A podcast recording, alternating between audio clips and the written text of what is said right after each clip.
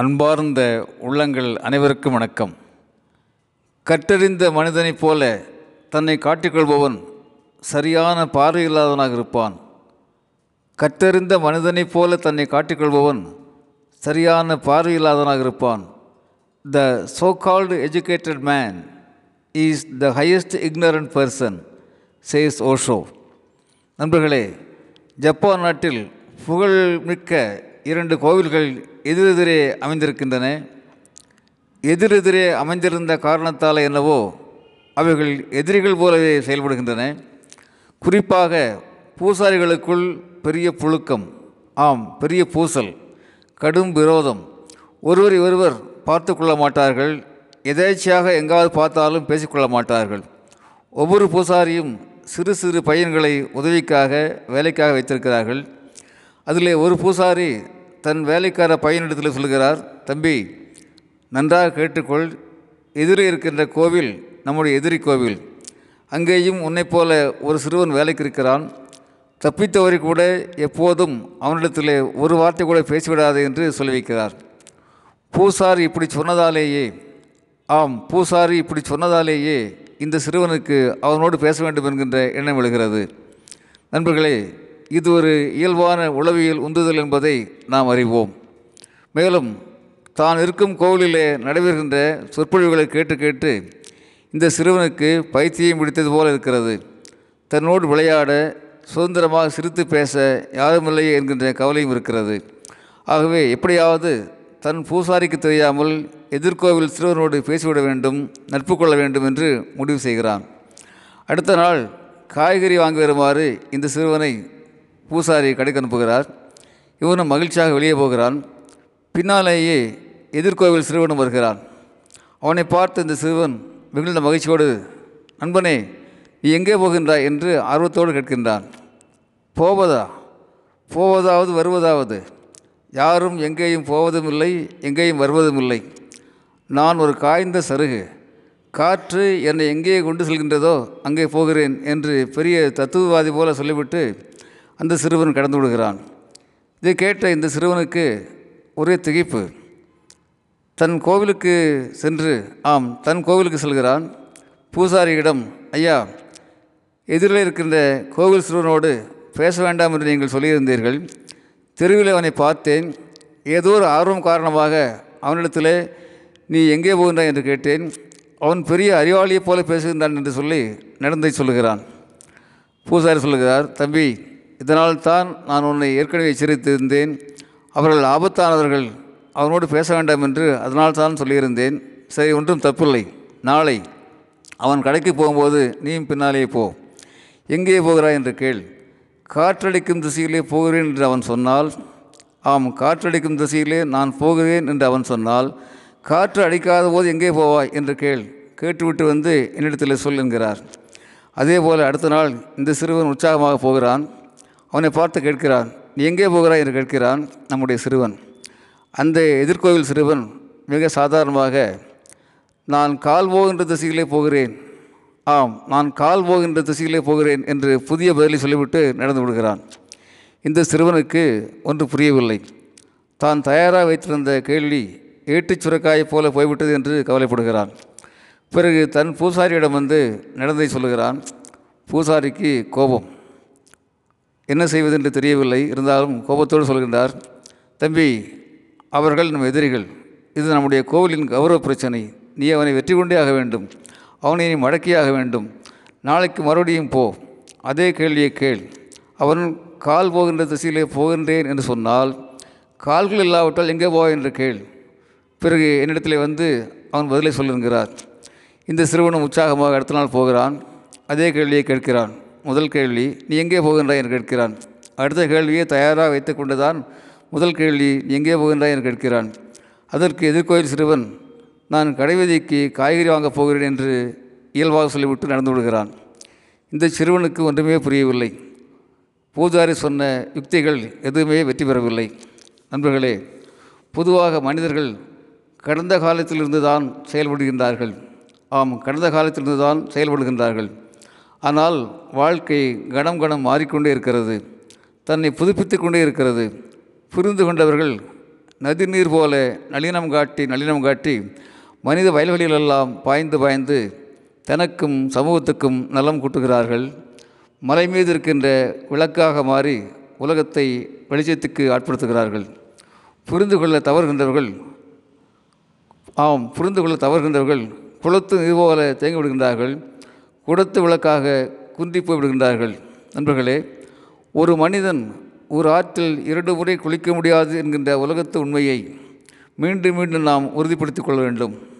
ஒரு மனிதன் ஒரு ஆற்றில் இரண்டு முறை குளிக்க முடியாது என்கின்ற உலகத்து உண்மையை மீண்டும் மீண்டும் நாம் உறுதிப்படுத்திக் கொள்ள வேண்டும். நேற்றின் சூத்திரங்களிலிருந்து விடுபடுவோம். ஆம் நேற்றின் சூத்திரங்களிலிருந்து விடுபடுவோம். இன்று புதிதாய் பிறப்போம். இனிதாய் வாழ்வோம். அன்புடன் அரங்ககோபால் இயக்குனர் சிபிஐஏஎஸ் அகாடமி கோவை.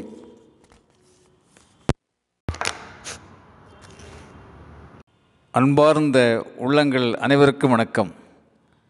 கற்றறிந்த மனிதனைப் போல தன்னை காட்டிக்கொள்பவன் சரியான பார்வையில்லாதவனாக இருப்பான்.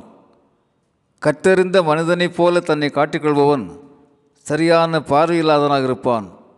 The so called educated man is the highest ignorant person says Osho நண்பர்களே ஜப்பான் நாட்டில் புகழ்மிக்க இரண்டு கோவில்கள் எதிரெதிரே அமைந்திருக்கின்றன. எதிரெதிரே அமைந்திருந்த காரணத்தால் என்னவோ அவைகள் எதிரிகள் போலவே செயல்படுகின்றன. குறிப்பாக பூசாரிகளுக்குள் பெரிய புழுக்கம் ஆம் பெரிய பூசல் கடும் விரோதம் ஒருவரை ஒருவர் பார்த்து கொள்ள மாட்டார்கள். எதேச்சையாக எங்காவது பார்த்தாலும் பேசிக்கொள்ள மாட்டார்கள். ஒவ்வொரு பூசாரியும் சிறு சிறு பையன்களை உதவிக்காக வேலைக்காக வைத்திருக்கிறார்கள். அதில் ஒரு பூசாரி தன் வேலைக்கார பையனிடத்தில் சொல்கிறார் தம்பி நன்றாக கேட்டுக்கொள்.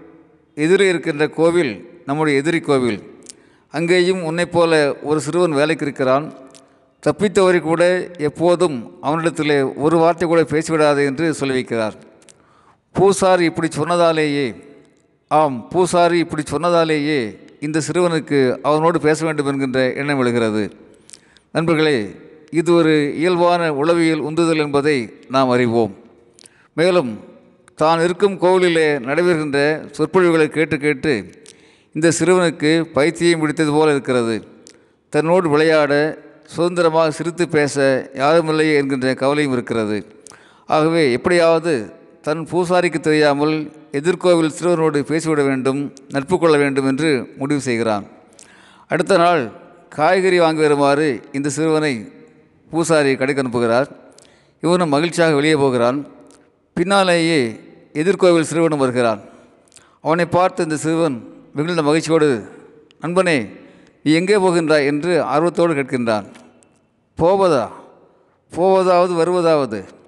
யாரும் எங்கேயும் போவதும் இல்லை எங்கேயும் வருவதும் இல்லை நான் ஒரு காய்ந்த சருகு காற்று என்னை எங்கே கொண்டு செல்கின்றதோ அங்கே போகிறேன் என்று பெரிய தத்துவவாதி போல சொல்லிவிட்டு அந்த சிறுவன் கடந்து விடுகிறான்.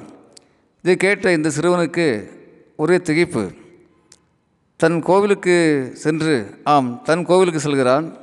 பூசாரியிடம் ஐயா எதிரில் இருக்கின்ற கோவில் சிறுவனோடு பேச வேண்டாம் என்று நீங்கள் சொல்லியிருந்தீர்கள். தெருவில் அவனை பார்த்தேன். ஏதோ ஒரு ஆர்வம் காரணமாக அவனிடத்தில் நீ எங்கே போகின்றாய்? என்று கேட்டேன். அவன் பெரிய அறிவாளியைப் போல பேசுகின்றான் என்று சொல்லி நடந்தை சொல்லுகிறான். பூசாரி சொல்லுகிறார் தம்பி இதனால் தான் நான் உன்னை ஏற்கனவே எச்சரித்திருந்தேன் அவர்கள் ஆபத்தானவர்கள். அவனோடு பேச வேண்டாம் என்று அதனால் தான் சொல்லியிருந்தேன். சரி ஒன்றும் தப்பில்லை. நாளை அவன் கடைக்கு போகும்போது நீயும் பின்னாலேயே போ. எங்கே போகிறாய்? என்று கேள். காற்றடிக்கும் திசையிலே போகிறேன் என்று அவன் சொன்னால் ஆம் காற்றடிக்கும் திசையிலே நான் போகிறேன் என்று அவன் சொன்னால் காற்று அடிக்காத போது எங்கே போவாய் என்று கேள். கேட்டுவிட்டு வந்து என்னிடத்தில் சொல் என்கிறார். அதே போல் அடுத்த நாள் இந்த சிறுவன் உற்சாகமாக போகிறான். அவனை பார்த்து கேட்கிறான் நீ எங்கே போகிறாய்? என்று கேட்கிறான் நம்முடைய சிறுவன். அந்த எதிர்கோவில் சிறுவன் மிக சாதாரணமாக நான் கால் போகின்ற திசையிலே போகிறேன். ஆம் நான் கால் போகின்ற திசையிலே போகிறேன் என்று புதிய பதிலை சொல்லிவிட்டு நடந்து விடுகிறான். இந்த சிறுவனுக்கு ஒன்று புரியவில்லை. தான் தயாராக வைத்திருந்த கேள்வி ஏட்டுச் சுரக்காயைப் போல போய்விட்டது என்று கவலைப்படுகிறான். பிறகு தன் பூசாரியிடம் வந்து நடந்ததை சொல்லுகிறான். பூசாரிக்கு கோபம். என்ன செய்வது என்று தெரியவில்லை. இருந்தாலும் கோபத்தோடு சொல்கின்றார். தம்பி அவர்கள் நம் எதிரிகள். இது நம்முடைய கோவிலின் கௌரவ பிரச்சனை. நீ அவனை வெற்றி கொண்டே ஆக வேண்டும். அவனை நீ மடக்கியாக வேண்டும். நாளைக்கு மறுபடியும் போ. அதே கேள்வியை கேள். அவன் கால் போகின்ற திசையிலே போகின்றேன் என்று சொன்னால் கால்கள் இல்லாவிட்டால் எங்கே போ என்று கேள். பிறகு என்னிடத்திலே வந்து அவன் பதிலை சொல்லுகிறார். இந்த சிறுவனும் உற்சாகமாக அடுத்த நாள் போகிறான். அதே கேள்வியை கேட்கிறான். முதல் கேள்வி நீ எங்கே போகின்றாய்? என்று கேட்கிறான். அடுத்த கேள்வியை தயாராக வைத்து கொண்டுதான் முதல் கேள்வி நீ எங்கே போகின்றாய்? என்று கேட்கிறான். அதற்கு எதிர்கோயில் சிறுவன் நான் கடைவீதிக்கு காய்கறி வாங்கப் போகிறேன் என்று இயல்பாக சொல்லிவிட்டு நடந்து விடுகிறான். இந்த சிறுவனுக்கு ஒன்றுமே புரியவில்லை. பூஜாரி சொன்ன யுக்திகள் எதுவுமே வெற்றி பெறவில்லை. நண்பர்களே பொதுவாக மனிதர்கள் கடந்த காலத்திலிருந்து தான் செயல்படுகின்றார்கள். ஆம் கடந்த காலத்திலிருந்து தான் செயல்படுகின்றார்கள். ஆனால் வாழ்க்கை கணம் கணம் மாறிக்கொண்டே இருக்கிறது. தன்னை புதுப்பித்து கொண்டே இருக்கிறது. புரிந்து கொண்டவர்கள் நதிநீர் போல நளினம் காட்டி நளினம் காட்டி மனித வயல்களிலெல்லாம் பாய்ந்து பாய்ந்து தனக்கும் சமூகத்துக்கும் நலம் கூட்டுகிறார்கள். மலை மீது இருக்கின்ற விளக்காக மாறி உலகத்தை வெளிச்சத்துக்கு ஆட்படுத்துகிறார்கள். புரிந்து கொள்ள தவறுகின்றவர்கள் ஆம் புரிந்து கொள்ள தவறுகின்றவர்கள் குளத்து நீர் போல தேங்கி விடுகின்றார்கள். குடத்து விளக்காக குன்றி போய் விடுகின்றார்கள். நண்பர்களே ஒரு மனிதன் ஒரு ஆற்றில் இரண்டு முறை குளிக்க முடியாது என்கின்ற உலகத்து உண்மையை மீண்டும் மீண்டும் நாம் உறுதிப்படுத்திக் கொள்ள வேண்டும். ஒரு மனிதன் ஒரு ஆற்றில் இரண்டு முறை குளிக்க முடியாது என்கின்ற உலகத்து உண்மையை மீண்டும் மீண்டும் நாம் உறுதிப்படுத்திக் கொள்ள வேண்டும். நேற்றின் சூத்திரங்களிலிருந்து விடுபடுவோம். ஆம் நேற்றின் சூத்திரங்களிலிருந்து விடுபடுவோம். இன்று புதிதாய் பிறப்போம். இனிதாய் வாழ்வோம். அன்புடன் அரங்ககோபால் இயக்குனர் சிபிஐஏஎஸ் அகாடமி கோவை.